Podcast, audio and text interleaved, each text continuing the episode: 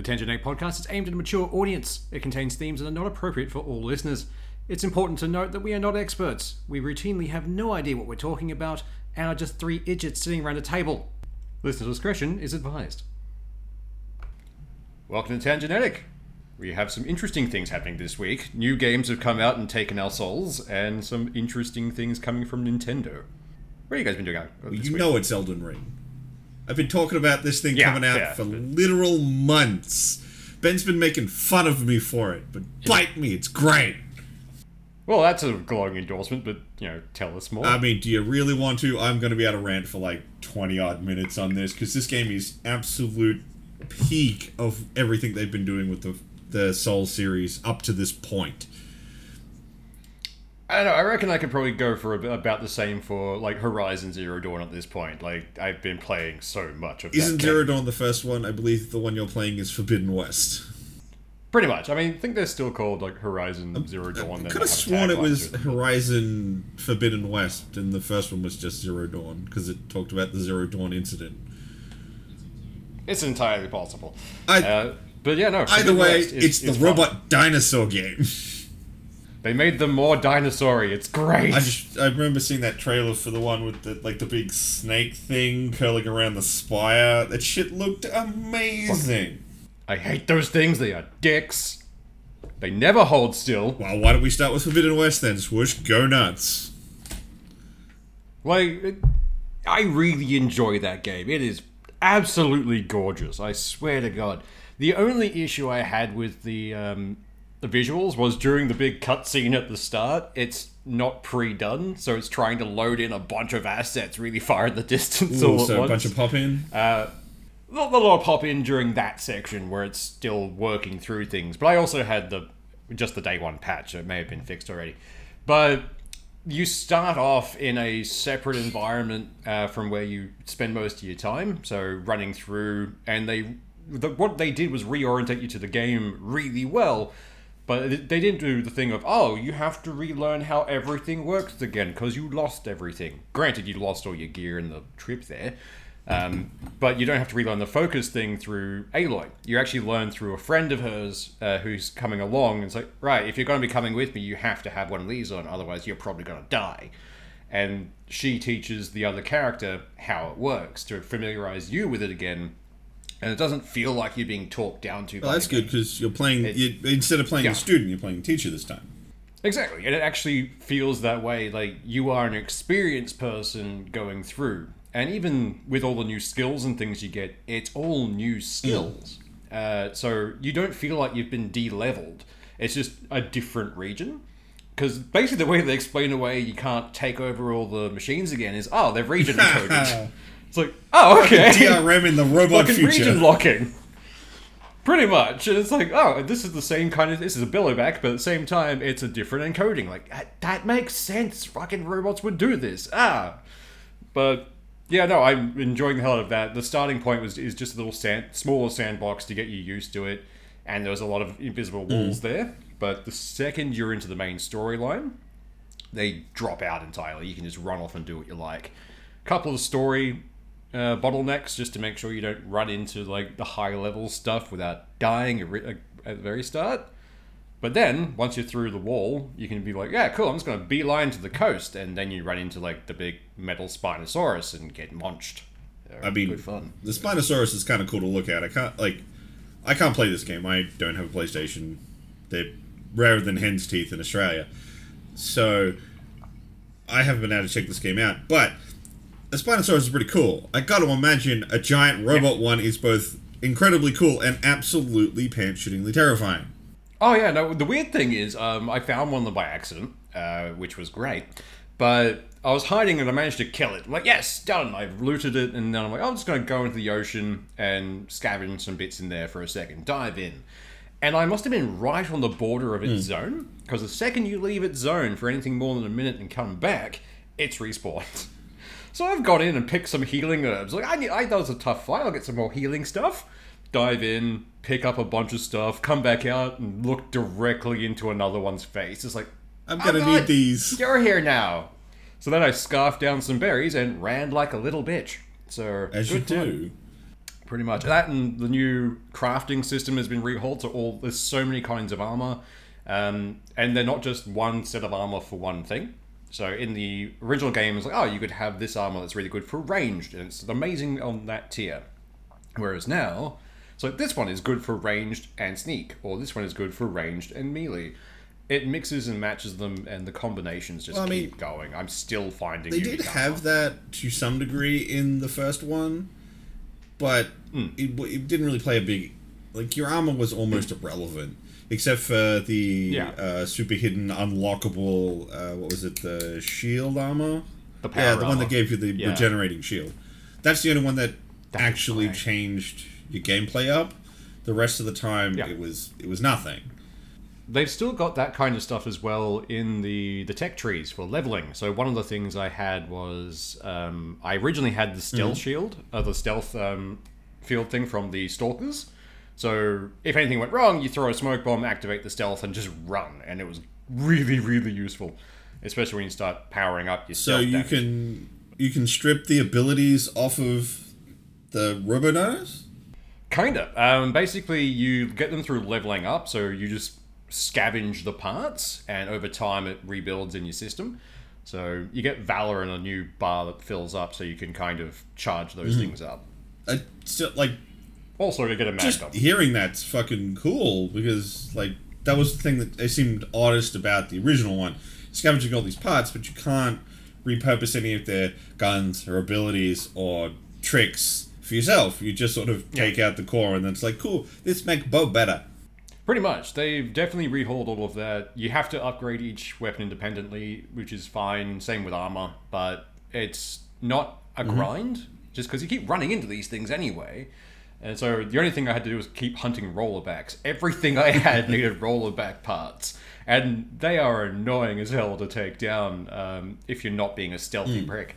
So my build is just sneak around, shoot things from afar, wait for them to stop looking for me, shoot them again but it, it has the, the very Skyrim esque kind of uh, like oh it's just the wind.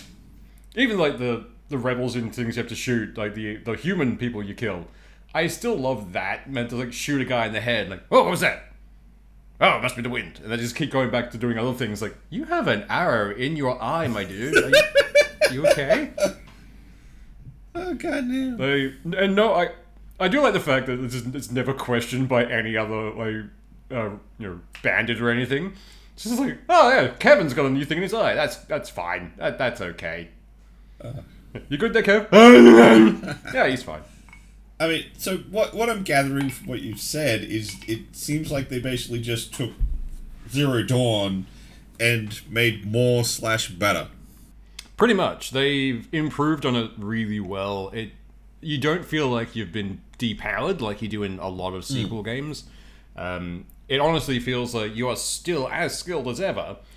All you need is new gear, and then you get the new gear and you do well. That's awesome. but like I have a mag dump ability with the the bowcaster. I can empty a full clip just into a thing, and I use that way more than I Hey should. man, cheese strats are cheese strats. They work, don't they? Especially when you start getting the high level gear that has multiple um, elements attached to it. So the current one I have is ice, plasma, and um, electrical. So it's like, yeah, cool. I'm just gonna unload ice into this guy because I know he's weak against it, and good. Shank, shank, shank. Give me your bits. But yeah, and even then, certain parts you can only get if you don't break things and you need them for mm. leveling, like bellowback webbing. The easiest way to kill a bellowback is to make it go boom, but if you do that, you can't get the webbing, and a lot of stuff relies on that to upgrade. So it's one of those things of like, I, I want to get this thing, and I have to be careful about this now. I can't just run in, kill it with fire, and be done. I need that one specific part. That's an interesting way to change the the general player interaction with that game because I remember in the first one yeah. you would run into a- anything you fought, you always went straight for the whatever the weak point was, uh, fuel tank, Yeah. or weak spot, shoot it in the eye, whatever. You always went for it. But if it's like, oh, certain crafting materials become unavailable if you fight them that way, that makes it way more interesting.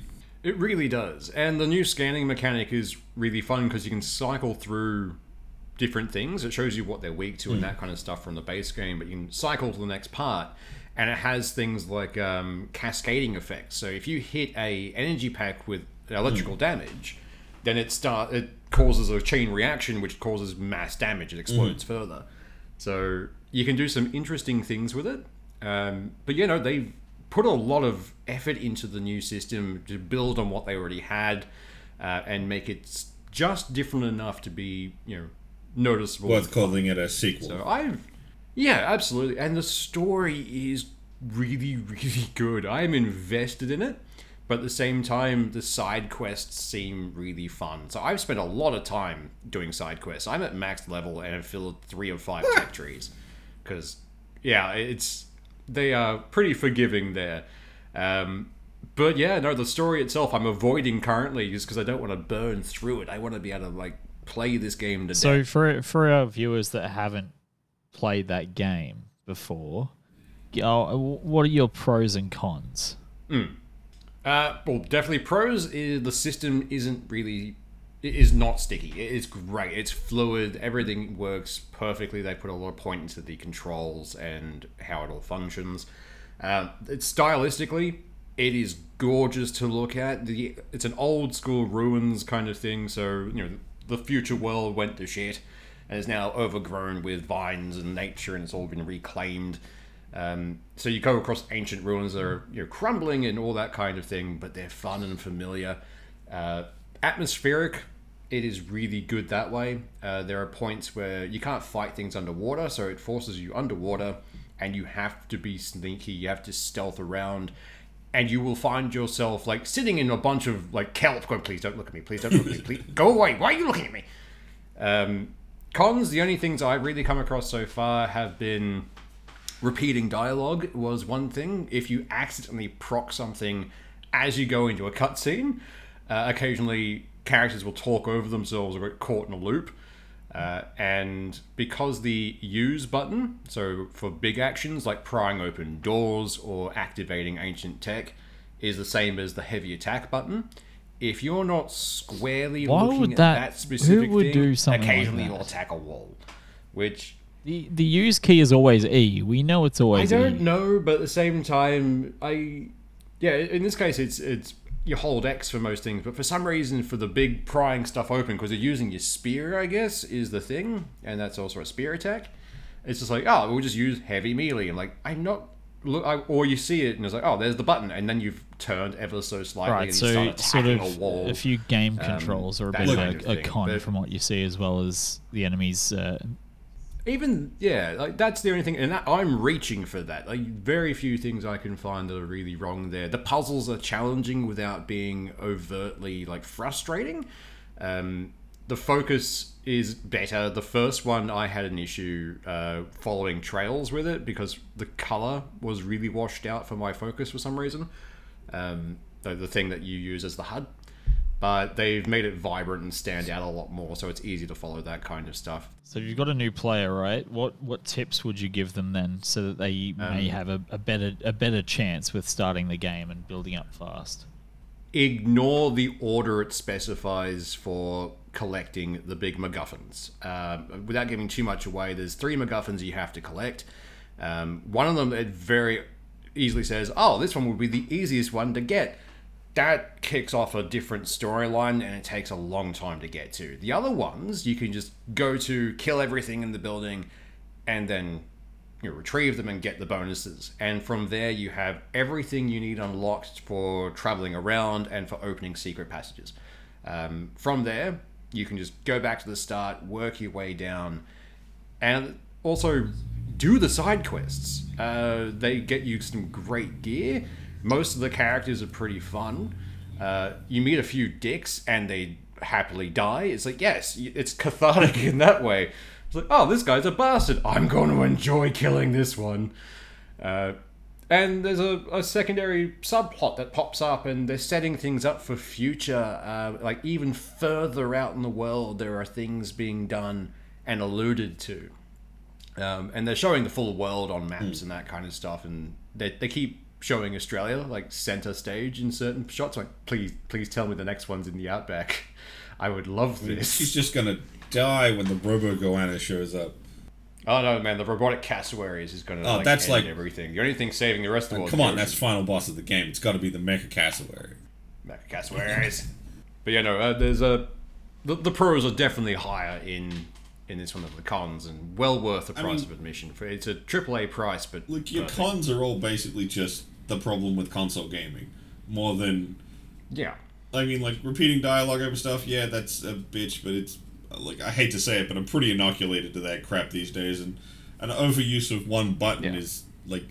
I mean, I do it all the time in Elden. It's a console thing. I do it all the time in Elden Ring because they made the skip dialogue button the jump button, so I get to the end of conversations and then just jump in front of people like a fucking idiot. it's pretty common with console stuff, so it's like this is so low on the give a shit meter. Yeah, like I'm looking for cons at, so at this point. Like playing the game uh, casually and just whenever I can, I haven't run across any major issues. I think it's crashed once, and that was it. Like no issues apart from that. So out of a ten rating, what would you give it? Uh, like easy eight to nine, to be honest. Um, like it's no game is perfect, but this one is definitely up there. I'm going to say high eight, low nine. Now, moving on, I guess, uh, from there to the sixth uh, most concurrent played game of all time uh, would be Elden Ring. Oh, oh, For now, oh, that game is so. Sixth most concurrently played game on Steam at all time. And it's a single player. Well, mostly single player. Because I'm pretty sure the rest of the games on there are all going to be multiplayer in some capacity. do they have the um, invade option for this one as well? Or? Yes, but they made it, in my opinion, way better. Well, you, Ooh, how so? So, which who, who am I answering? everyone. Okay, one. so uh, multiplayer. Uh, you can only get invaded if you have summoned help. So there's no more like getting Ah. randomly gank invaded by a couple of people. Like you have to have already gotten Hmm. help before someone can invade your game. And I think that is such a good Okay. idea. I mean, that makes sense. But I think uh, thinking invaded by more people now, I haven't really engaged with. I don't really like the invasion mechanic in in Souls games that much. Uh, so I'm really happy it's not around as much. Makes me feel good. So I, I'm really happy. Yeah, like that was one of the gripes I had with Souls games when I tried to play them. I just suck at them in general, so I don't really play them too often. Um, but every so often they'd be running around like, yeah, I'm actually getting into flow with things. And suddenly an invasion happens. Like, I was having fun, game. What? Well, that's one of the things I thought was weird because they put in uh, Dark Souls 2. They included a mechanic where you could burn one of these rare items called an effigy at a, at a bonfire, and that prevented people from invading your game. I was like, cool, it's an opt out feature of this always on thing, but it doesn't stop you summoning help when you get to a boss or a difficult area, yada, yada, yada. It just stops invasions. And then they abandoned it in all the games subsequent to that until Elden Ring, where they've come up with a new system, and I like it so much more. That's good. That's to say, to say that I don't love freaking everything about this game. It is it is absolutely the culmination of everything FromSoft has ever learned about how to make these games with some new spice. They've just kind of distilled their knowledge. Yeah, hundred percent. Like you can you can trace the mechanics through the whole franchise. I mean, even Sekiro's got some DNA in this thing, um, because Sekiro had the the posture system where you block and parry and things, and you eventually break people down and open them up for attacks. Now in this one, if you just unload on an enemy hard enough, do enough damage consecutively, you break their posture which isn't a thing that was really in a lot of the other ones, at least to my knowledge, unless you were using big, heavy weapons, which could stagger. But now things like daggers, because they attack so fast, they tend to break posture and leave you open for these big attacks so that you can just do wicked loads of damage. It Nice. really, I mean, so that's more layered combat is always a good thing. yeah. I mean, there's more weapons, more weapon types. Uh, a lot more weapons have like variant. Like, okay, so on my character, I chose to play samurai because I really like bleed weapons, and the samurai starts with a Uchigatana, which is a bleed weapon. Bleed is But good. looking at like like the totality of all the katanas you can get, most of them are pretty basic. But there's a couple of them that are actually for spellcasters. They scale off intelligence and have crazy magic abilities. So just because the katanas are generally considered a dex-oriented weapon based around the bleed mechanic doesn't mean that they haven't bothered to include some other ones. Like one of them, uh, the moon moon slice, moon slash. There's a moon themed katana. I can't remember what it's called off the top of my head. Its special move is hmm. shooting out a beam of moonlight. Interesting. So, like, that's just within one category, and there's something like 20 categories of weapons, and all of them have lots of stuff in them, all of them have unique things in them. It, it's insane. I'm going to be able to do so many runs of this game with, like, wildly different builds. That's pretty awesome. Like replayability is always a good thing. And I mean, like, If you can go back and play it again and again, like hell's yeah. well, that's the thing, though, because, like, this game is so full of secret areas and nooks and crannies to dig through dungeons, uh, just random bosses. Like because okay, so for people who don't know, most Souls games are pretty uh, open but fairly linear. There's you mostly go to a zone and then clear the zone. But this one goes okay. There are those clear out zones. They're usually places with big bosses in them, like important story ones and that kind of thing. But this time around, they've got this big open world you can go and run around in too, which is where they've hidden all the optional dungeons and crafting materials and upgrade stuff. But there's like world bosses out there that aren't necessarily immediately on the map. I think one of the earliest ones that, if anyone's been following Elden Ring, you'll know about. It's this dragon on a lake. But when you first go to that lake, it's not there. You run out Ah, on. So it just kind of lures you into a false sense of security. There's no dragon here. Well, You're safe. You It's can see on the lake that there's a bunch of people like worshipping a big cauldron of fire, and I'm like, well, I kind of want to go find out hmm. what that's all about. And as you start to ride out toward it, the dragon just like drops out of the sky. It's just like, fuck me sideways. I gotta fucking run. that happens so often where bosses aren't immediately visible. They will come and get you. Oh, plenty of them are like the Erd Tree Sentinels and Tree Sentinels, all this kind of stuff. You can see them and you know that they're going to be there, but uh, plenty of them are just like they pop out or they sort of explode into life, and you're like, oh, whoa, whoa, what's this all about? Um, and it, it makes it so much more dynamic and interesting. And I have, I, like, I played every Souls game, Sekiro, I beat them all. So it's really, I don't tend to feel super surprised when it's, oh, yeah, cool, big boss, let's go, let's go. I'm pretty used to this because you go through a fog door.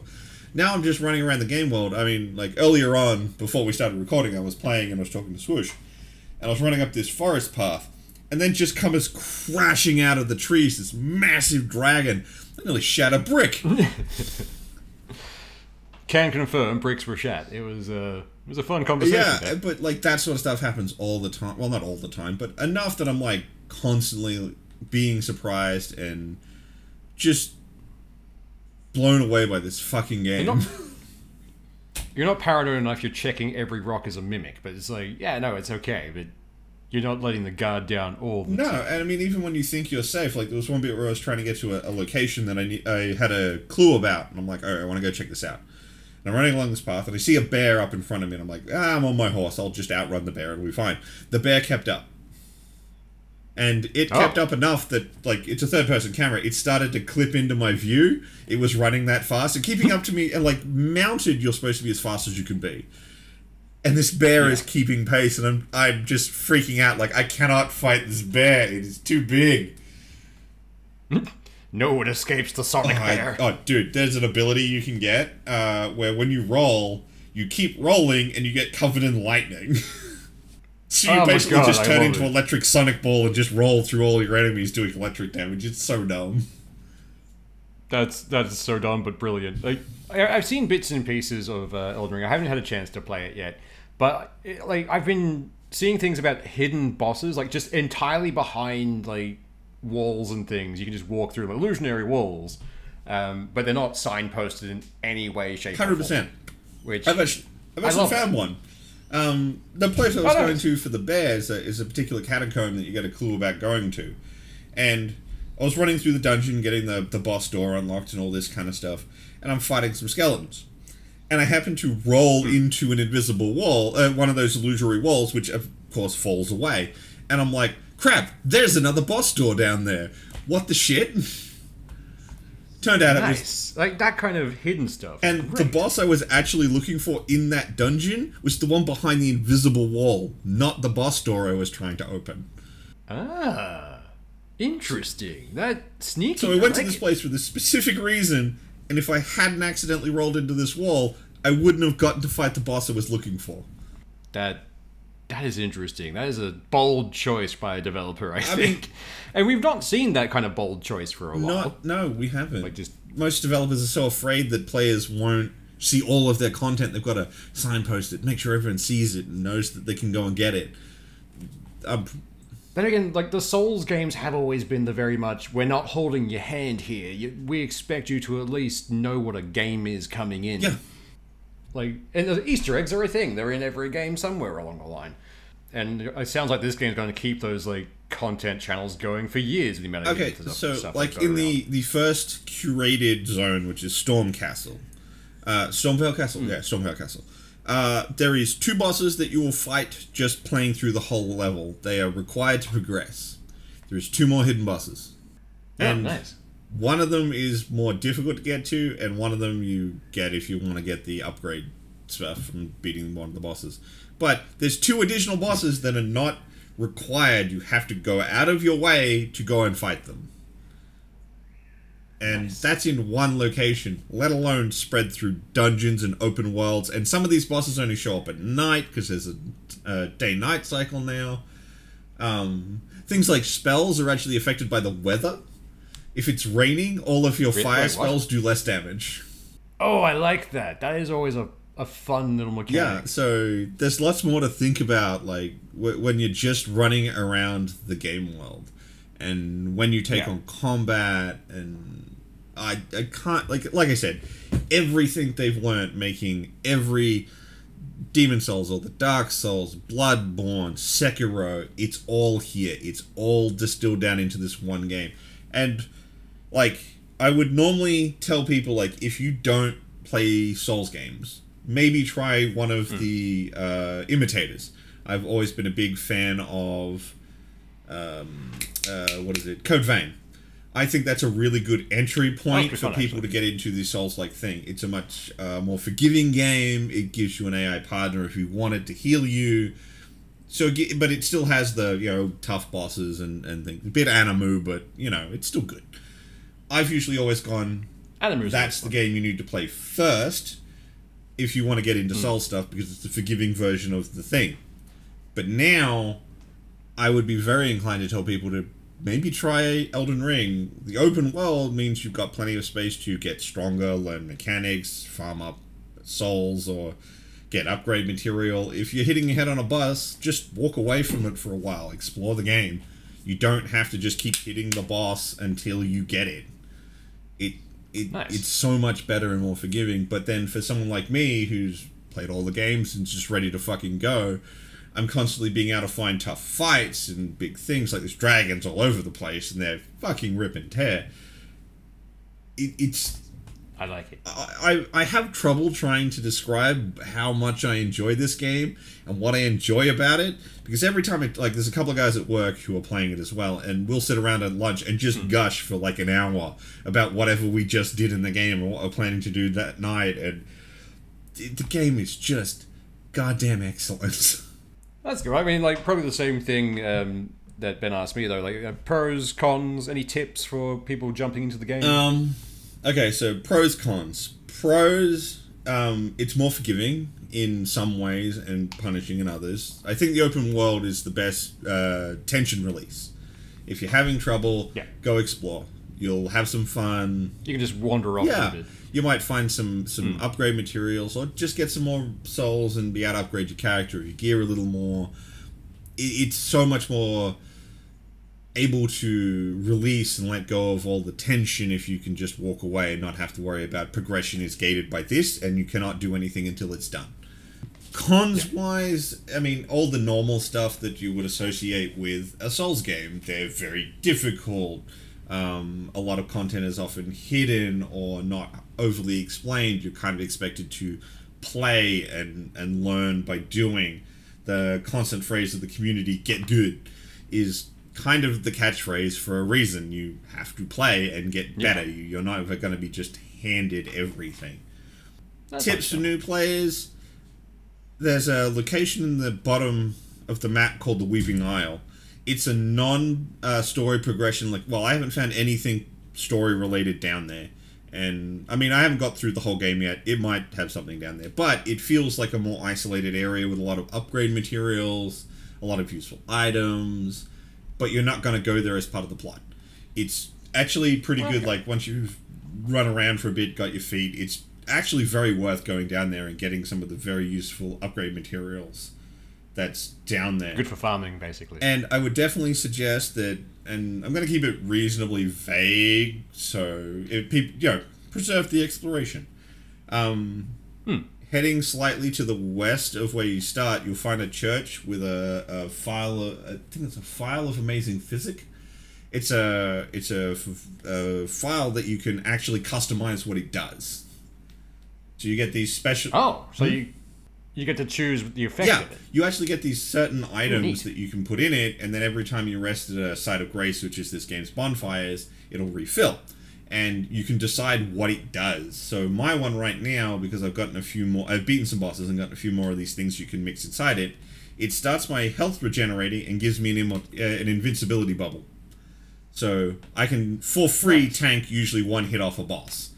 Um, See, like that reminds me of the game itself. Uh, wasn't great, but uh, what was the sci-fi um, thing made by Obsidian? by Obsidian, Um, Outer Worlds. Yeah, it was Outer Worlds. Um, they had that inhaler, which was you could customize hmm. your buffs. So you could put in the health regen, you could put in a, a buff to damage as long as you had the food to put hmm. into it. I liked that system. The rest of the game was pretty blah, but that was pretty fun. I could customize what my hmm. character was getting no matter what when I pressed that button, and that's a good thing to have. And the other thing I would suggest, if you really want to sort of like, maybe not easy mode, you still got to use it right. Find the Whispering Wood, and then head south of it, and you'll find a uh, big fort on the coast. In that fort, if you kill the guy at the top of it, you get a really powerful uh, ability you can put on your weapons called Bloody Slash, which causes any weapon equipped with it to do bleed damage. Bleed damage is almost broken and you have this special weapon art, which is a special attack you can do with weapons, which creates this big torrent of blood in front of you uh, for a cost of your focus and a little bit of health, which basically always procs bleed.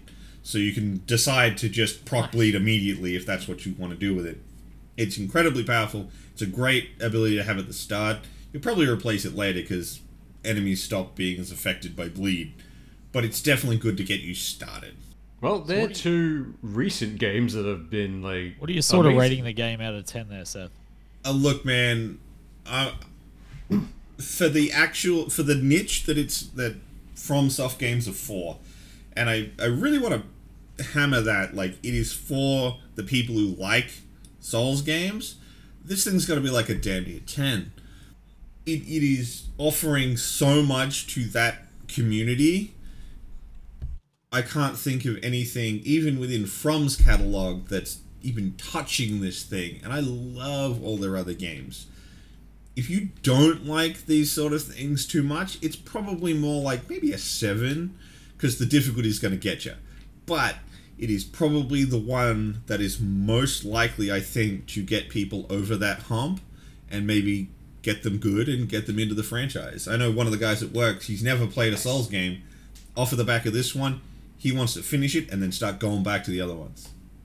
Well, I mean, Well, that's with awesome. over 950,000 players currently playing the game on Steam, uh, it's definitely got potential, that's for sure. Yeah, I mean, Oh, that's got to increase, I think. Like that one's gunning for the spot number one.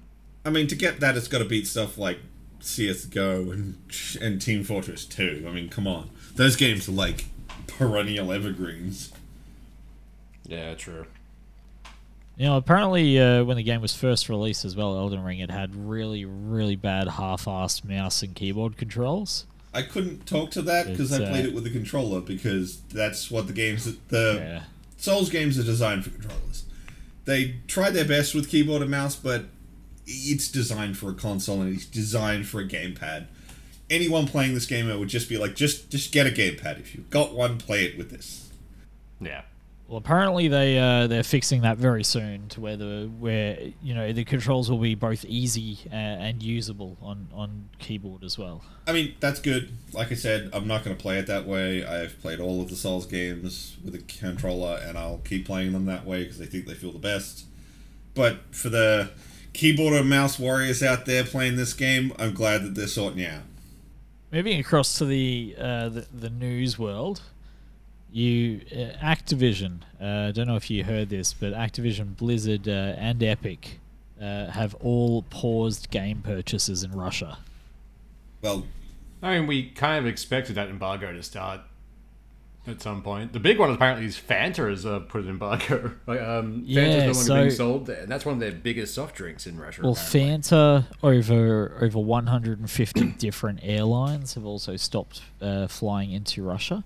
Yeah. Um, and it, look, it- we're not even we're not even at the iceberg with what with what's uh, going on with Russia and Ukraine at the moment. That's that's going to develop definitely over the next few weeks and months. I think that's a thing we're going to need to Uh, leave the fudge alone because yeah. we're a bunch of dumb pundits talking about video games. I don't think we're qualified to talk about that. Well, we're definitely not going to touch too much into it, no. But I mean, from the gaming perspective, the amount of uh, gaming companies, uh, which I thought was relevant, uh, that are restricting sales, restricting even multiplayer servers to Russia, is is ridiculous. Um, it, it's, I mean, the yeah. bigger thing for for the sort of stuff we do with games and pop culture and all that, I think the more interesting thing is you look at these services, you know, Blizzard, Epic, all this kind of stuff, and people buy their stuff on there. A whole bunch of people in the country just had that turned off. yeah. People don't really realize how much they don't own their shit.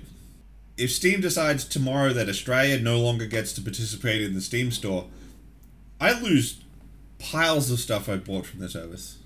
Yeah. Lose about 650 games. I mean, get good, scrub, get on my level. Um, You haven't even broken the quad digits yet. um, but my point is simply that like so many like so many of these services, are ju- like uh, Spotify, I think is also cut off, um, and I think Netflix is cutting as well. All these things that people use all the time and and take for granted, big companies can just decide you don't get to have them. Oh, and yeah. it's it's kind of weirdly terrifying. It's been that kind of thing like people have known about, but we're just seeing it right now with just a bunch of companies just turning switches and off goes all this stuff Yeah. people have expected to have access to. we always knew it could happen, but we've never actually seen it done. And this is the He- first time that these guys have flexed that muscle. It's like, ooh, ooh, I agree with why you're doing it, but at the same time, that opens up a can of worms that I don't want to deal Yeah. with. So Microsoft and EA have also just announced recently that they are suspending all sales in Russia as well. There you go. And they're two of the biggest So it's, uh, companies. yeah, it's yeah, a bit it's nuts. definitely growing. So I mean, but at the Well, I same mean- time, you got to think about it this way as well, right? You've got you know uh, half the population, which is of course Russia was eighth last year with over seven, 20, 2.7 billion dollars of video games bought for all these com- uh, companies. Those guys aren't causing issues with the war. Those guys are just sitting at home gaming. Like let I them mean, game. that's sure. But at the same time, it's one of those things where if the populace is against what's happening, then most leaders tend to back the fuck down. Um, and they, you know, they want to make their stance known, I guess. It's that whole virtue signaling kind of thing as well. It's uh, it's it's just crazy because I guess in, in touching on that again, like we'll get off, we'll get back on topic in a second, but you just think never in our history have we had the ability to be like, oh, you're invading someone, I'm gonna stop you buying computer games. Yeah, take that. Well, that's the thing. It's, this is a, a new age. We've only been in the digital age for what, like 15 years, good and proper. But it's one of those things where this is a new territory and will be for a while. It's annoyingly enough, it's because the old guard don't know how to deal with technology, so they've allowed pla- uh, you know, platforms to get as big as they are, have the control they have, and do this kind of thing. Laws haven't caught up with this place globally as well. The fact that there's still you know countries, despite the fact we're all interconnected and, and that kind of thing, creates that separation, where it becomes a matter of oh, what I'm doing in this area of the world completely legal, but over there illegal, bad thing. And then the internet kind of is exposing those switchovers where things get a bit iffy. Um, but also, there has to be a way to impose um, repercussions to a, a nation or a country when they go against the global agenda of don't fucking kill each other. And in this case, cutting off services works. Uh, we know for a fact that if you know they go further, if they went through Ukraine to go for Poland or anyone else out there, they just t- cut off power. Poland supplies power to most of the EU. It's literally a function of all right, cool, turn the switch off, going to Russia. You're in the dark now for a while. Um, turn the lights on and off. So it's that kind of thing. We've never been this conne- uh, connected before. That's the difference. I expected a lot more cyber crime, but then again, I guess with UK's uh, currency and their lack of technology, they're not really on the world stage yet. Like, say, if if USA fought China or something like that. I mean, Pretty much. What I love though is they've embraced um, like TikTok and that kind of thing. Like there are people on TikTok now in Ukraine who are teaching people how to uh, start up and steal uh, Soviet uh, vehicles. and even better is the fact that the Ukraine tax gov- uh, department came out going, "Oh, you don't need to claim anything you salvage from the Soviets. It's fine. It's yours. No taxes on that."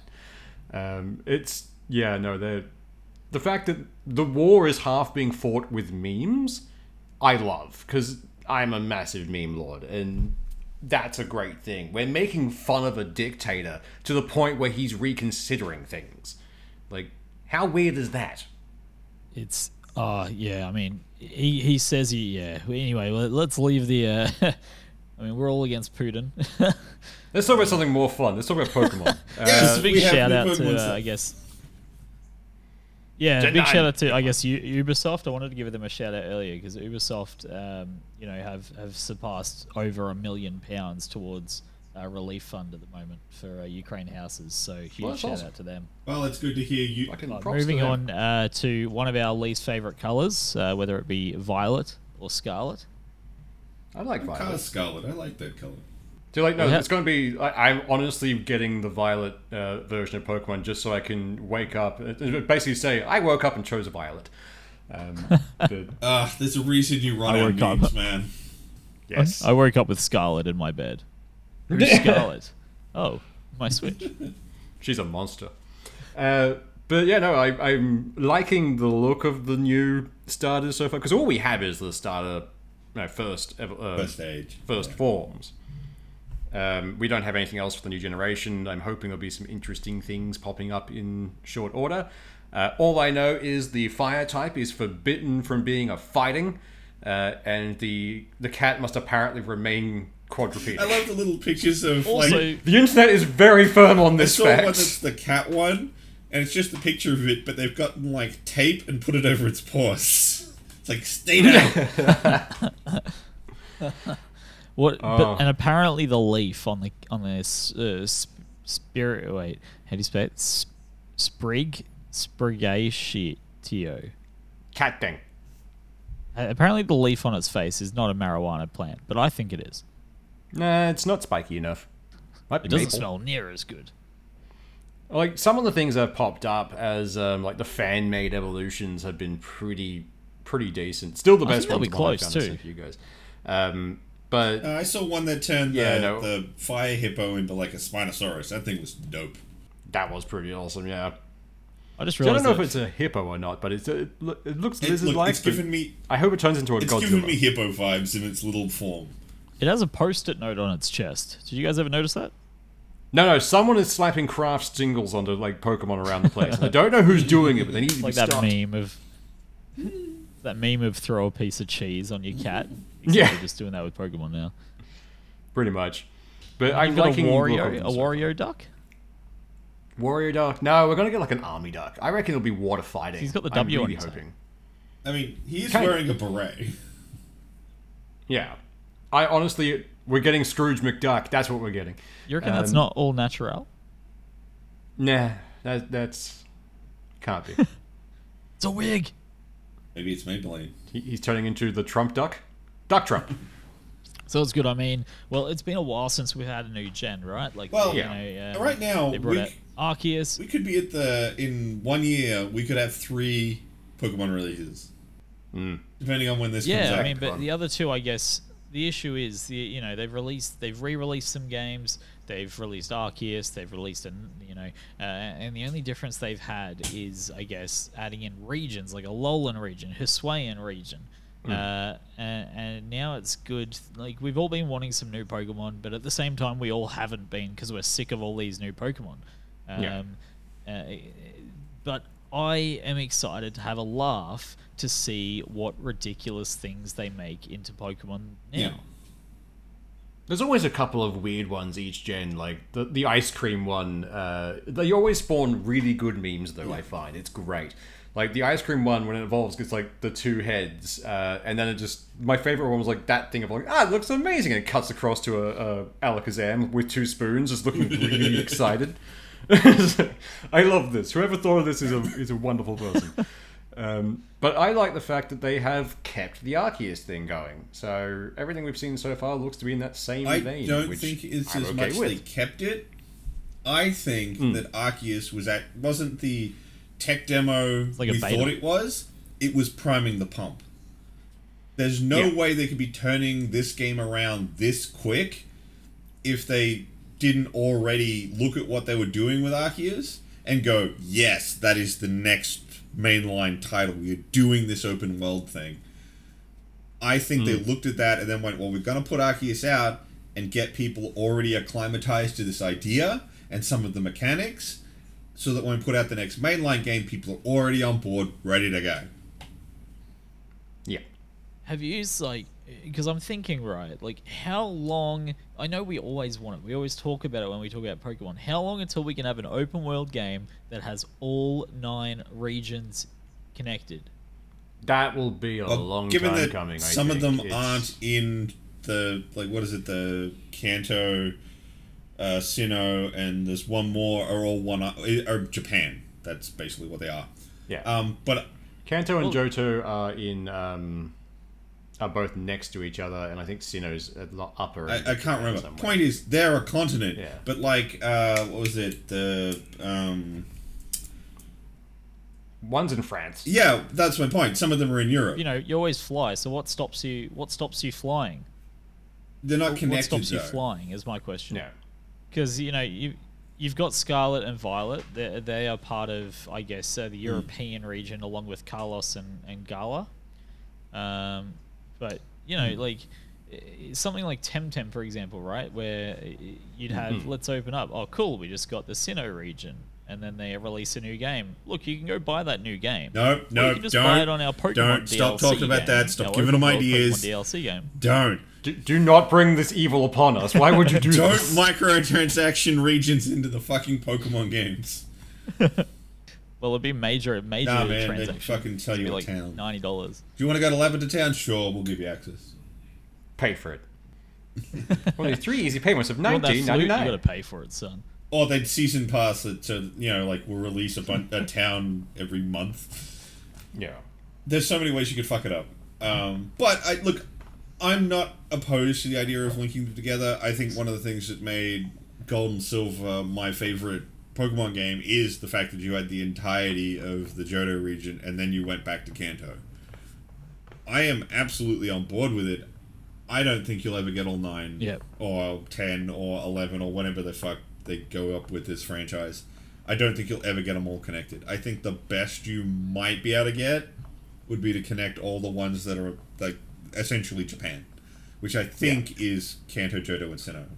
Well, I mean, all they have to do to connect it realistically, right, is put a you know like a a, a, a gate at the end of one region that flies you to the next region, like they do in all the games already, except they use a blimp or a train. Either way, your screen turns black and it turns back on when you're in a different city. It's more the fact that it's a massive undertaking as well. Like each one of those regions is pretty big, so getting them all made at once would be a major thing. They'd have to drip feed them. Problem with drip feeding them is after a certain point, graphical changes happen, improvements on the system. They then have to go back and retroactively try and update things. The same issues WoW had when they were doing expansions. Uh, was the idea of, oh, cool, we've got this new area and it looks amazing, but now the original areas look like shit and no one's going back to them. You have to keep a consistent theme, and that's difficult to do and keep people engaged with. So like drip feeding for this amount, not not great, not really feasible for them, um, because people just disappear between or just won't go back to starting areas. It won't be you know fresh or fun, and you slowly lose people that way. Yeah. Yeah, fair. Yeah. It's Like I said, I'm not opposed to the idea. I like the idea of linking more, more like. If anything, the thing I want Oh, most is instead of scrapping the last zone, it gets bolted onto the next game, so you're always sort of keeping two. That'd be kind of cool. I don't know. There's lots of things you could. I think you know, like when they brought out X and Y, there or, or and then Sun, uh, not Sun and Moon, uh, X and Y, and then Sword and Shield. They were like, all right, now we have to fit all the Pokemon from the previous seven generations into this one map. Whereas if they linked them all, they'd be like, oh, you want to you want to register Rattata for your decks? Cool, you got to go back, go back to Pallet Town, mate. Well, that's the thing. They've stopped doing that to a point now. It's um, no, no longer. You, they have the entire Pokedex in there, but you can't find them all. You have to trade them in, um, which is fine. That's why they brought the Pokemon Bank in, I guess, to mean you can go back, play old games, and try and get it that way. Uh, I would love the idea of them having all linked, but the inner game dev and animation, you know, major in me is going, yeah, no, this isn't feasible at the moment. Like, especially with the the massive shifts in game design they're doing right now certainly wouldn't allow it a game like um like Yeah. ruby and sapphire would not bolt efficiently onto uh, violet and sapphire it's a totally different game design vibe you'd be redesigning one entire game just to bolt it onto another one if anything, maybe, and I say maybe, we might see going forward they might do that.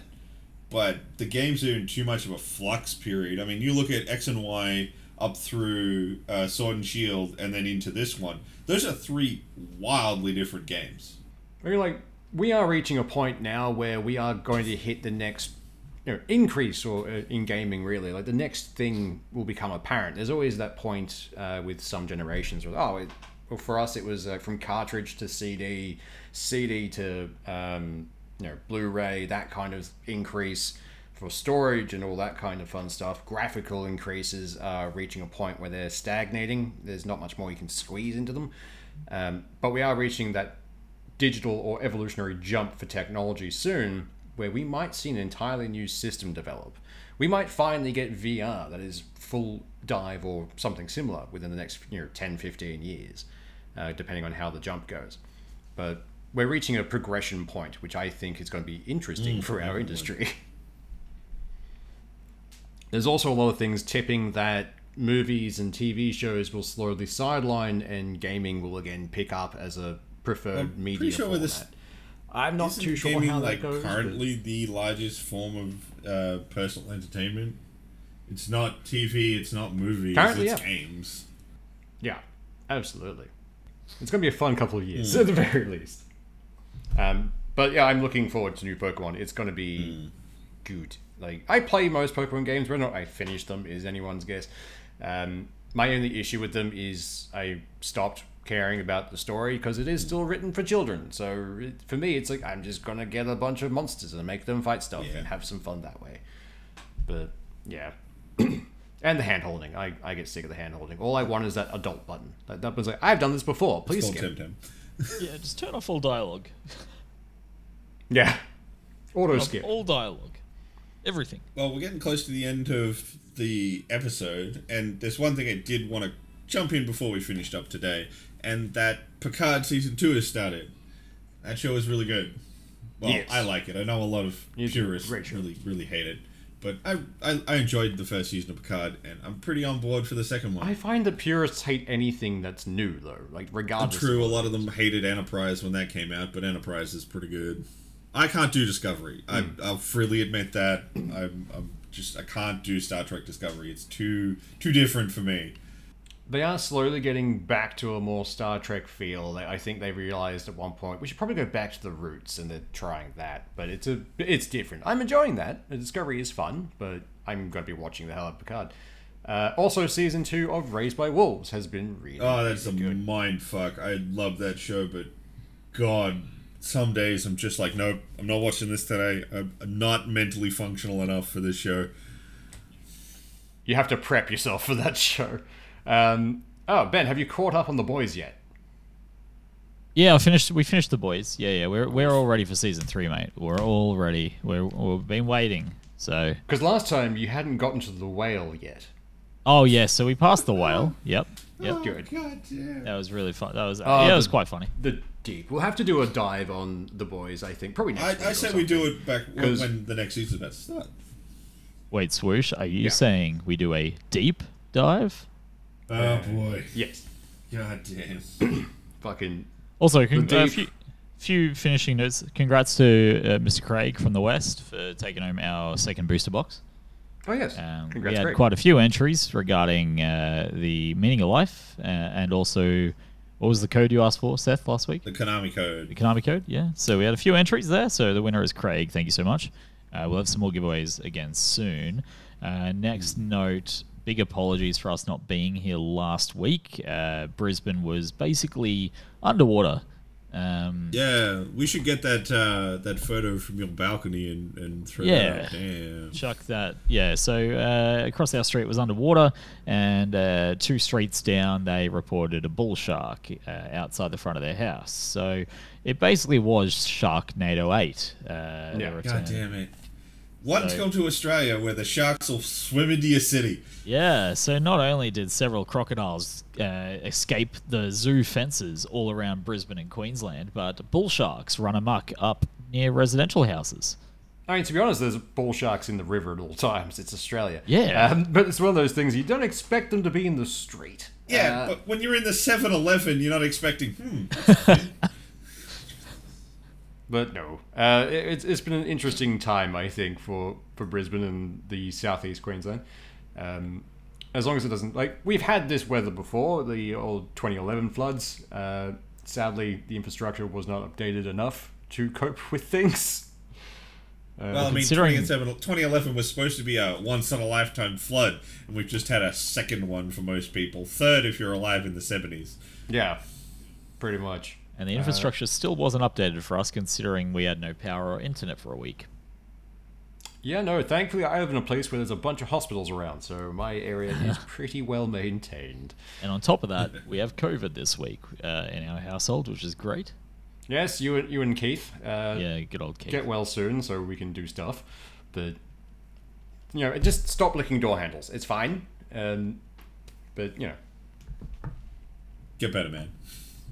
Yeah, so uh, I guess from all of us here, I hope everyone's staying safe out there, all of our listeners. Yeah. Because this world really is burning right now. and not Oddly the fun enough, way. Not Australia this year. yeah, That was last year. I mean, we're Last not, year we're on fire. Now we're trying to compensate the other direction. Not enough water last year, too much water this year. now on top of that, we've got uh, what, what do we have? Uh, like 15 to 20 cases in Melbourne of the new Japanese mosquito virus. Right, there's a new mosquito virus. I missed that entirely. Oh, good. That's a thing to read up on. I think we need to end this before things get depressing. Well, have a good one, everyone. Thanks, guys. Later, See you next week.